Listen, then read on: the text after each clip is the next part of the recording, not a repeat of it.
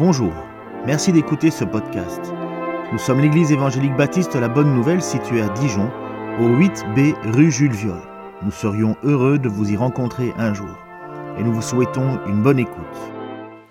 Je continue sur l'épître de Pierre, puisque c'est le sujet que je vais aborder pour que je prêche, à moins d'un changement euh, radical dans la situation qu'il faudrait qu'on euh, aborde un autre sujet. Je continuerai sur les épîtres de Pierre, la première et la deuxième. Et donc la semaine passée, je vous avais montré à quel point nous pouvions être euh, pas fiers, mais se réjouir de ce que nous avons été choisis. Euh, cette élection, ce choix, est une assurance absolue dans les difficultés que nous allons traverser. Si, si ça dépendait de moi, je serais déjà, j'aurais déjà perdu mon salut depuis longtemps. Vous avez déjà réfléchi, si vous pouviez perdre votre salut, vous l'auriez déjà perdu depuis longtemps. Mais parce que ce salut est entre les mains de Dieu, puisque c'est lui qui nous a choisis, je vous ai montré les, les points, nous avons une assurance. Mais je vous ai expliqué aussi que Dieu collaborait avec nous et que le lien entre cette élection et le lien entre euh, mon salut, c'est la foi. C'est la foi. Euh, Jésus-Christ est mort, mais tout le monde ne sera pas sauvé. Euh, rien que l'exemple de la croix à Golgotha, où deux hommes étaient à gauche et à droite, un seul est sauvé, un seul a reçu cette promesse. Et c'est sa foi qui l'a sauvé, son assurance. Elle était toute petite, toute neuve, toute minime, mais parce qu'il a dit Souviens-toi de moi lorsque tu reviendras pour régner, il avait cette assurance que Jésus allait revenir régner. Et voilà ce qui a permis à cet homme d'être sauvé. La foi, aussi petite est-elle, elle était là, elle était vivante et elle était agissante. Et de toutes les Écritures, c'est l'homme qui a reçu cette absolue vérité. Aujourd'hui, je te le dis, tu seras avec moi au paradis. Loin d'être un exemple de vie sociale, un modèle ou quoi que ce soit, il est pendu à la croix parce qu'il a reconnu, il était, il était coupable, il a reconnu lui-même ses fautes, mais cette espérance qu'il a est incroyable. Et justement, l'apôtre Pierre va s'adresser finalement à tous ces gens qui sont choisis. Et il va leur dire au verset 3 de cette épître, de ses premières épîtres, Loué soit Dieu, le Père de notre Seigneur Jésus-Christ, dans son grand amour, il nous a fait naître à une vie nouvelle grâce à la résurrection de Jésus-Christ d'entre les morts pour nous donner une espérance vivante. Est-ce que vous avez déjà pris le temps de réfléchir au sens du bonheur? Qu'est-ce que le bonheur? Pour le moment, je m'amuse euh, parce que je trouve ça incroyable de réécouter finalement euh, les philosophes anciens donc euh, Aristote, Épicure euh, et compagnie, et ils ont réfléchi à ce qu'était le bonheur, et ça vaut la peine de les écouter, parce que dans notre société qui confond tellement plaisir et bonheur, on a perdu le sens de ce que c'est être heureux. Notre, notre vision aujourd'hui du bonheur, c'est une espèce de satisfaction immédiate qu'il faudrait constamment remplir, remplir, parce que le propre de l'homme, c'est de se lasser même de ce qu'il a adoré et de ce qu'il a chéri. Regardez la voiture qu'un homme va acheter, il, il regarde les catalogues, il est content, il prend du temps, il est magnifique, quand il rentre dedans, ça sent bon le neuf, et ainsi de suite. Mais au bout de six mois, ah, le nouveau modèle est quand même pas mal. Bref, c'est le propre de l'homme de se, de, de, de se lasser de ce qu'il a chéri. Et euh, finalement, c'est, le problème, c'est qu'on confond bonheur et plaisir.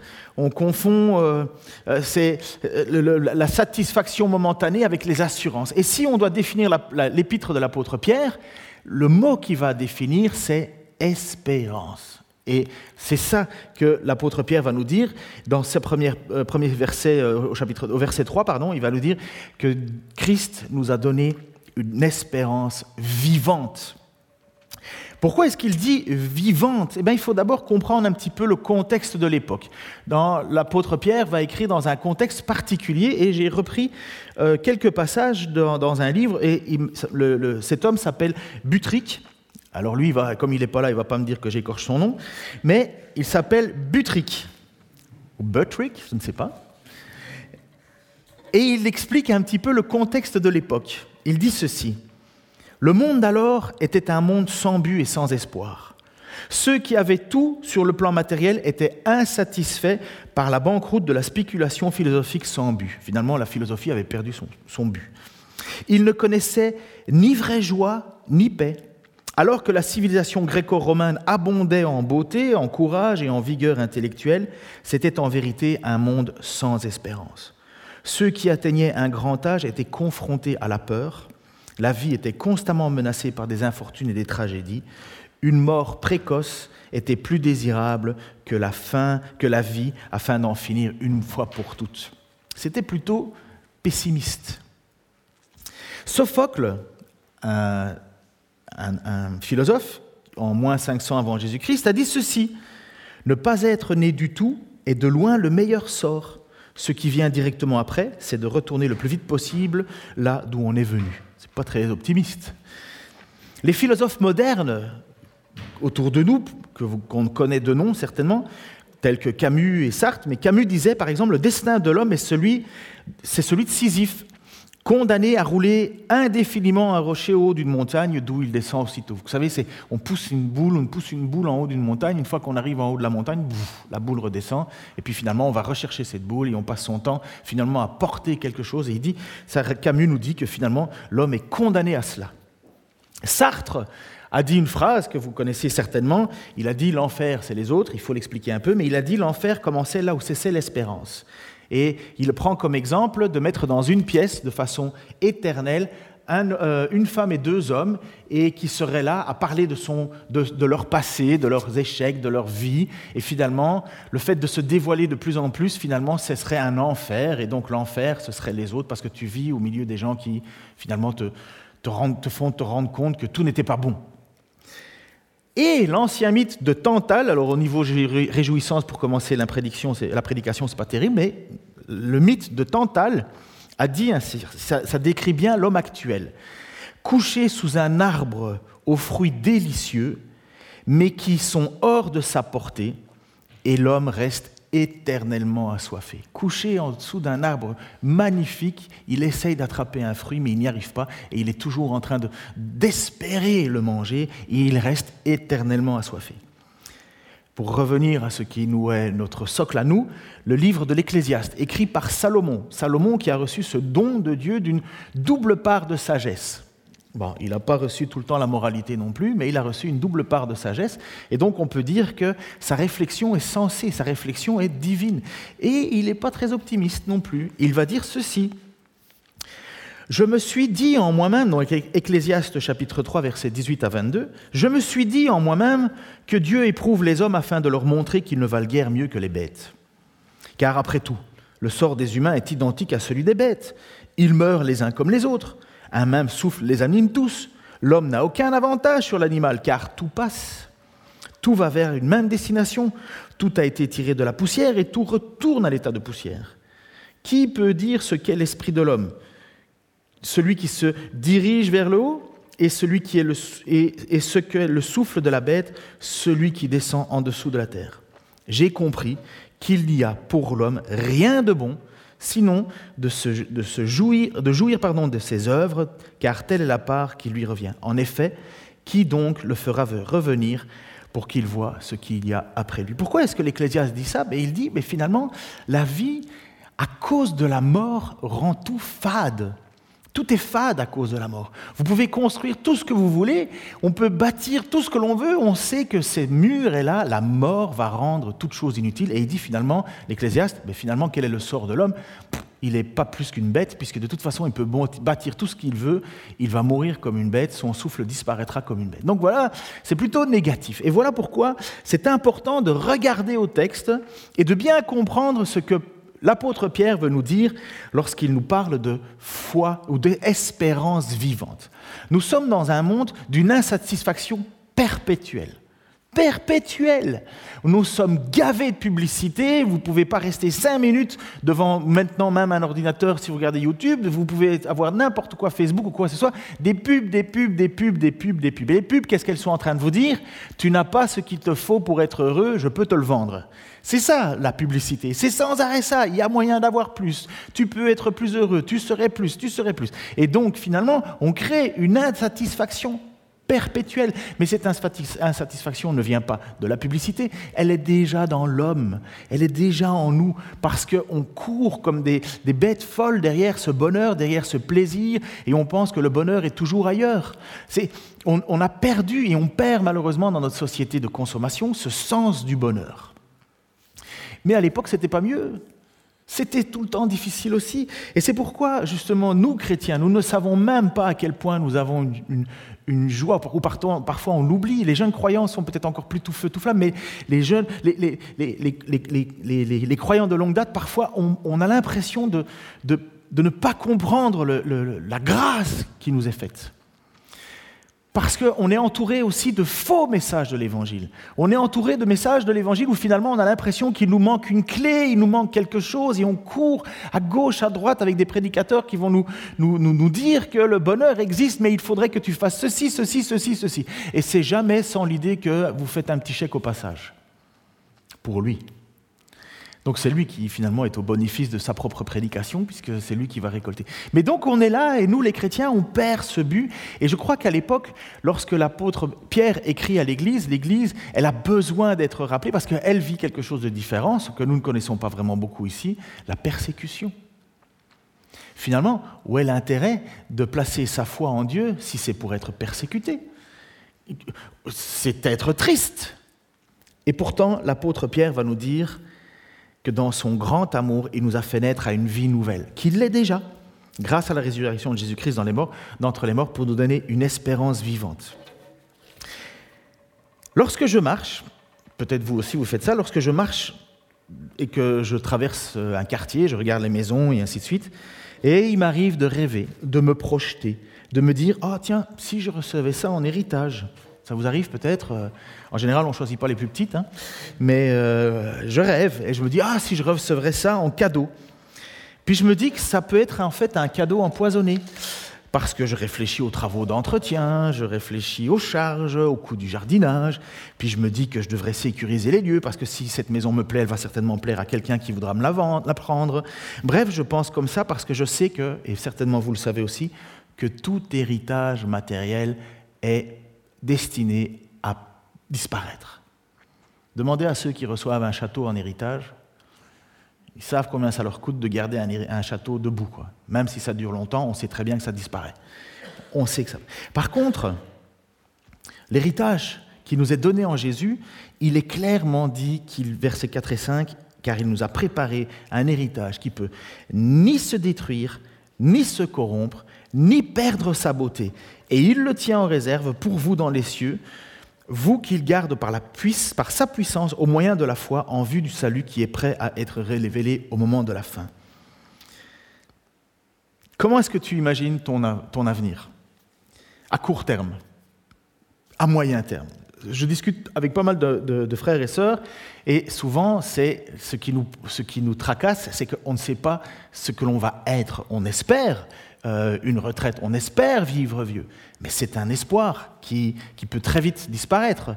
On lutte dans la vie. Euh, pour, pour des étudiants, ils ne savent pas trop s'ils vont avoir un boulot, s'ils vont être engagés. Euh, on leur dit qu'il y a plein de gens au chômage et que finalement, ils vont...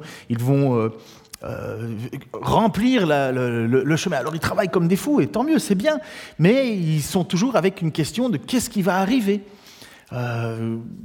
on, vit dans un monde d'incertitude.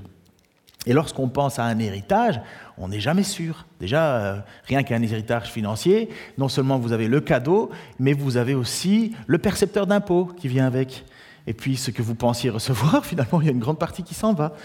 Et bref, on se rend compte que finalement, tout se flétrit, tout passe. Et puis la vie, est compliqué, n'est-ce pas? Vous, vous, êtes témoin comme moi, la vie est quelque chose de compliqué. Il y a les problèmes physiques. Puis, si tu, si tu arrives à dépasser les problèmes physiques, ben, tu as aussi la lutte avec les problèmes psychiques. Gérer tes pensées, gérer, gérer tes, tes, tes, tes craintes, tes peurs. Et puis s'il n'y a pas ça, il y a les difficultés familiales. C'est rare que je connaisse une famille où tout le monde euh, euh, va bien, où il n'y a pas d'engueulade. C'est rare. Je ne dis pas que ça n'existe pas, mais c'est rare. Et s'il n'y a pas ces problèmes-là, ben, il y a alors parfois le, spectre du problème financier. Ou puis si, on a de l'argent, ben on a la peur de tout perdre. Je discutais avec un, un jeune pasteur qui, à l'époque, qui, qui intégrait et qui avait travaillé parmi les, gens très très riches. Il gérait des portefeuilles. Mais quand on parle de très très riches, on parle de très très riches. Et disait, ces gens sont tout le temps inquiets, de peur de penser qu'ils n'en auront jamais assez.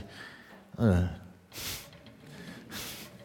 C'est psychiatrique. Il y a quelque chose qui est, qui est de l'ordre de l'illogique.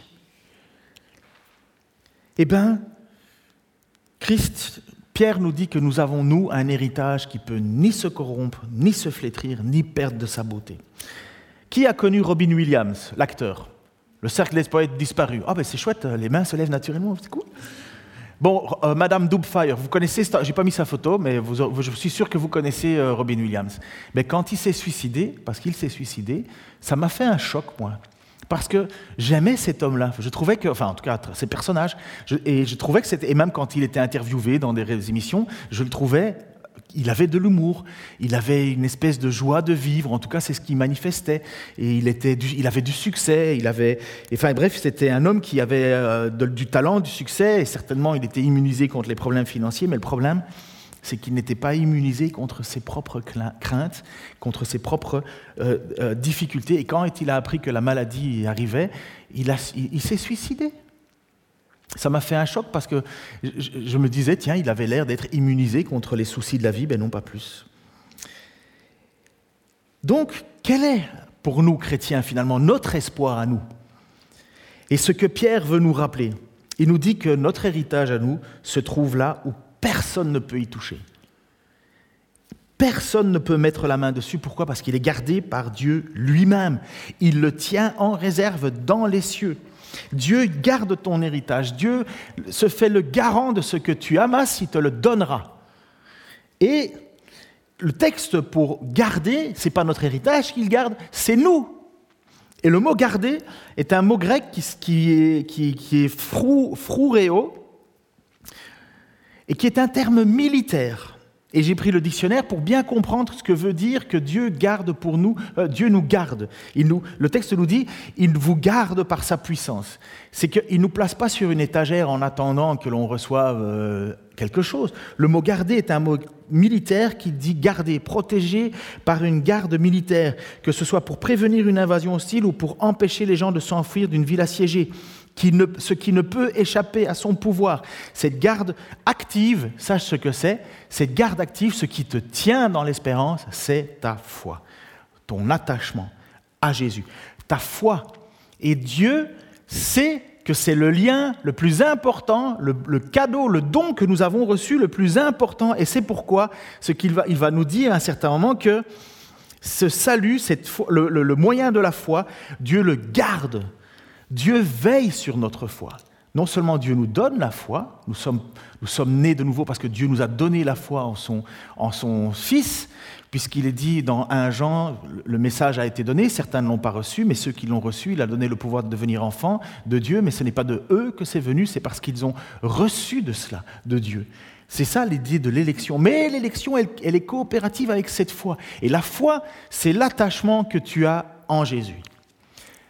J'espère que vous croyez tous que Jésus-Christ est le Fils de Dieu, qu'il est venu au milieu de nous, qu'il a marché comme nous, qu'il n'a commis aucun péché et que on l'a quand même, il a été livré et en étant livré, il est mort, il a été cloué sur une croix, mais lorsqu'il a été cloué sur la croix et lorsqu'il a été transpercé par la lance, il, était, il, offrait non pas sa vie en sacrifice pour ses propres péchés, il était sur une croix non pas parce qu'il avait commis des péchés, mais parce que Dieu voulait qu'il accomplisse quelque chose qui nous dépasse, il est devenu une victime, il est devenu la victime expiatoire. Ça veut dire que normalement c'est nous qui aurions dû être là à sa place et c'est nous qui aurions dû être jugés parce que Dieu exerçait son jugement, mais Jésus l'a fait à notre place. Et c'est par la foi, c'est parce que nous croyons cela, parce que nous croyons que Jésus a payé pour notre faute, et surtout parce que nous croyons que Jésus est ressuscité, nous le croyons, que nous pouvons dire que nous sommes enfants de Dieu.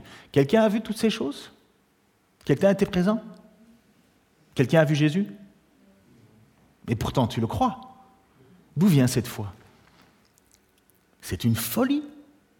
C'est une folie. Pour le grec, c'est une folie. Pour le juif, c'est un scandale. Et pour nous, c'est la puissance de Dieu. Mais tu crois cela comment? Par la foi. C'est la foi qui t'accroche. Et tu es sauvé parce que tu crois que Jésus-Christ est mort pour toi, mais tu es sauvé parce que Christ est mort pour toi. Non seulement il l'a accompli, mais tu es lié à cet accomplissement. Nous sommes sauvés et nous sommes tenus. Et qu'est-ce que Dieu veut faire en sorte alors avec toi? Qu'est-ce que Dieu va mettre son énergie pour que tu, tu, tu, n'ailles ni à gauche ni à droite, eh bien, il va purifier constamment ta foi. S'il ne le fait pas, tu es perdu. Enfin, tu étais déjà perdu. Mais parce que nous lui appartenons et parce que Dieu veut nous garder accrochés à lui, il va travailler constamment notre foi. Et ça, ça nous fait penser autre chose et autrement la vie. Parce que nous avons un héritage qui peut ni se corrompre, ni se perdre sa beauté, qui ne se flétrira pas, qui est gardé par Dieu. Et comment est-ce qu'il est gardé par Dieu? Par le moyen de la foi. Et ça, nous devons absolument recalibrer notre cerveau quand nous traversons des moments difficiles pour nous bien comprendre que ce qui nous arrive n'est pas une erreur de parcours. C'est pourquoi ce que Pierre va dire au verset 6, voilà ce qui fait votre joie, cette espérance. Même si actuellement il faut que vous soyez attristés pour un peu de temps par diverses épreuves. Lorsque j'étais petit, on allait en vacances en Espagne.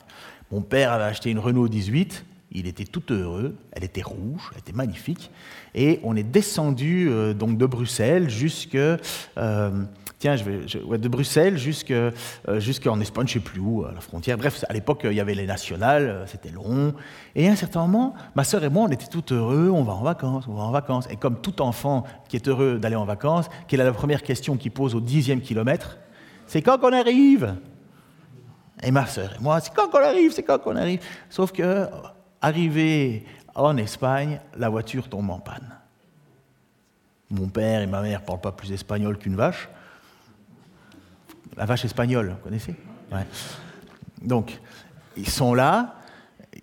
On, est, je me souviens, il y avait un autostoppeur qu'ils avaient pris qui allait soi-disant nous, nous, aider. Euh, il ne nous a pas aidés, mais on l'a. Voilà, bref.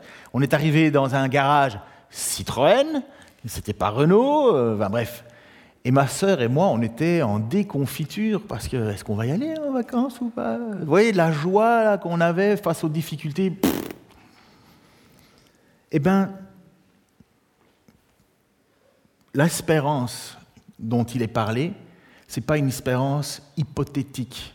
Nous avons dans notre mot français, j'espère demain qu'il fera beau. Et on croit que j'espère que je serai sauvé. Ça n'a rien à voir. Les deux mots espérance n'ont pas le même sens. Ce n'est pas une espérance hypothétique, c'est une assurance. On place son espoir dans une assurance. On regarde à une destination parce qu'elle est assurée. Notre espoir n'est pas peut-être, notre espoir c'est assuré.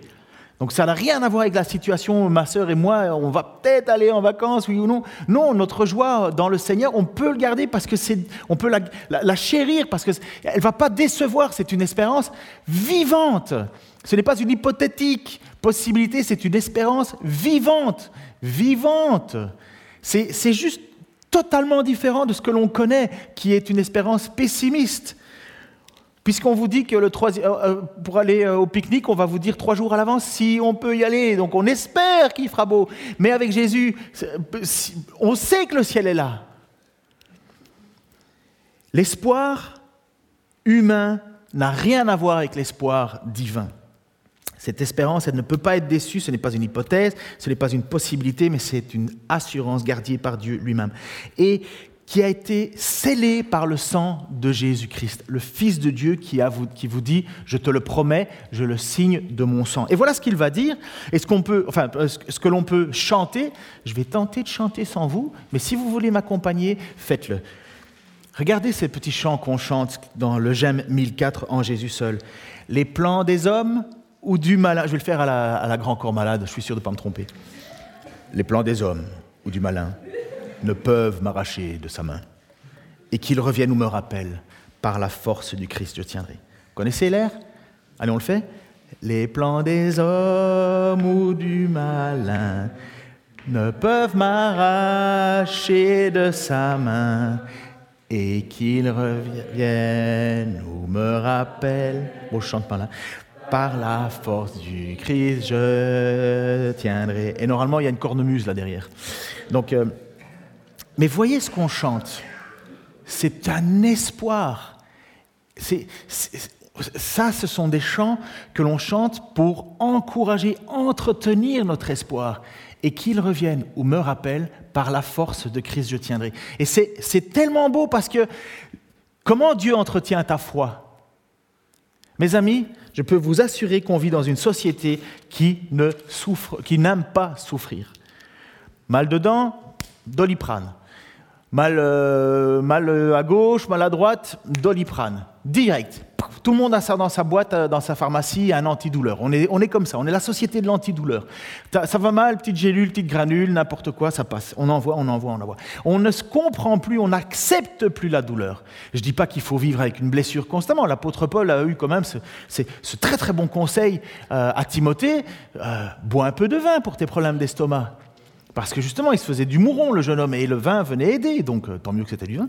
Mais euh, vous voyez, l'idée, c'est que y a pas, a pas, a pas, un chrétien n'est pas obligé de souffrir s'il peut se faire euh, trouver un médicament. Mais l'idée, c'est que dans notre société, on se retrouve quand même dans une société où, on a, où la souffrance, pour nous, est devenue quelque chose d'anormal. On ne voit plus la souffrance comme étant quelque chose qui peut être bon. Et pourtant, l'Écriture nous dit une phrase, il faut que. Je crois que je l'ai mis en grand. Il faut que. Je crois que je l'ai mis en grand. Réfléchissez à cela. Merci Sam. Réfléchissez à ça. Il faut que. Il faut que vous souffriez. C'est pas vous allez peut-être ou, vous ou il, il se pourrait. Non, il faut que. C'est ce qu'il dit l'apôtre Pierre. Il faut que vous traversiez des moments difficiles. Euh, je, vais vous la relire. Voilà ce qui fait votre choix, même si actuellement, il faut que vous soyez attristés par diverses épreuves. Il faut que. Mais c'est tellement lourd de sens et ça nous passe en dessous des yeux les trois quarts du temps. Il faut que. Réfléchissez, Jésus a dû souffrir dans le monde. Il faut que le Fils de l'homme soit rejeté, qu'il soit euh, euh, frappé, qu'il soit cloué. Il faut que il faut que, il a fallu que les apôtres aient des moments difficiles, des, temps difficiles où l'apôtre Paul va même dire je supplée, je supplée à l'évangile par mes difficultés. Et les apôtres n'ont pas été épargnés. Il a fallu qu'ils traversent des moments difficiles. Il l'a fallu. Et nous, on voit des frères et des sœurs qui dans le monde entier souffrent. Et puis on pourrait, on, dirait quoi alors à Dieu? Ah ben c'est juste pas normal ça. Je... Mais enfin Dieu,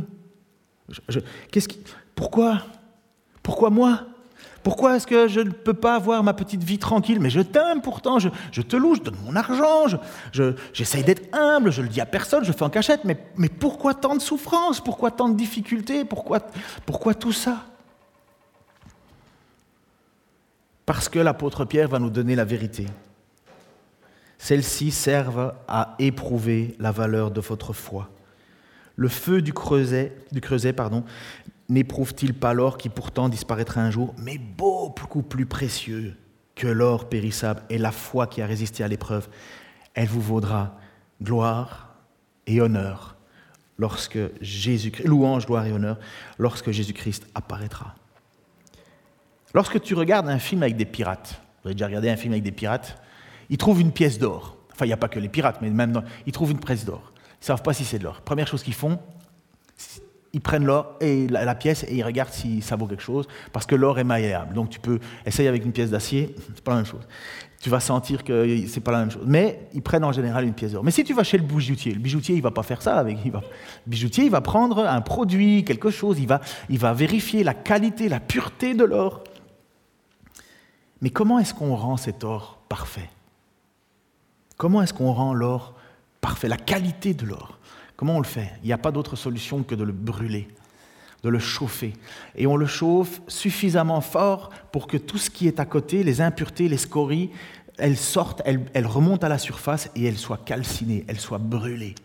Parce que c'est comme ça qu'on purifie l'or. C'est pas possible de le faire autrement. Il faut qu'il soit. Et en général, on dit qu'à un certain moment, l'or est tellement purifié, la chaleur monte tellement qu'on pourrait, on peut voir un reflet dans, cet or qui a brûlé, dans cet or qui est en train de purifier. Et si cet or qui est périssable, qui va de toute façon disparaître, à quoi ça sert? Mais notre foi, elle nous vaut quelque chose de plus. C'est le moyen que Dieu nous garde. C'est la manière dont Dieu nous garde. Donc Dieu veille à notre foi. Et qu'est-ce qui purifie plus la foi que l'épreuve? Rien. Il faut que. Il faut que vous traversiez des moments difficiles. Il y a le déjà, tu es assuré d'un salut, Mais Dieu sait que ce salut, il t'est offert par la foi en Jésus-Christ. Et qu'est-ce que Dieu va faire? Tout faire en sorte pour que ton salut, euh, pour que ta foi soit de plus en plus solide.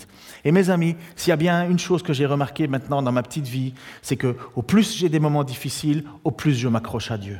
Au plus je traverse des moments où le sol semble se dérober sous mes pieds, au plus je, je, me réfugie dans la prière. Au plus j'écoute les psaumes, au plus je, lis la parole, au plus j'ai envie d'écouter de la louange, au plus je passe mon temps à ne chercher plus que ça et, je laisse tomber les films, les séries, les conneries, les trucs qui servent à rien et je me concentre sur une seule chose, ma relation avec Dieu. Parce que j'ai plus envie de rien d'autre. Et merci euh, Geoffrey de nous avoir fait euh, le, témoignage de, ce que tu as traversé. Mais mes amis, si on était prochainement envahi, qu'est-ce que tu passerais ton temps à terminer ta série ou à crier à genoux à Dieu, sauve-moi Et Dieu te dirait, je t'ai gardé un héritage. Personne ne peut te l'enlever. Personne ne va te l'enlever. Mais nous, quand on a le derrière dans le beurre, toute petite difficulté semble être une malédiction, semble être une erreur de parcours. Oh Seigneur, pourquoi? Mais enfin, j'ai tellement d'amour pour toi. Mais Dieu en a encore plus et c'est pourquoi il te fait passer par la souffrance. Et c'est pourquoi l'apôtre Pierre peut dire hein, que c'est une joie. Il va le dire plus tard, c'est une joie. Mais on ne pense pas comme ça, nous. Hein. Qui pense comme ça? Qui qui véritablement, alors qu'on entend plein de messages, les sept clés du succès, du bonheur, de ci, de là, qui pense que Dieu utilise la souffrance pour nous rendre plus purs, plus beaux, plus parfaits, sachant que c'est ma foi qui m'assure quelque chose?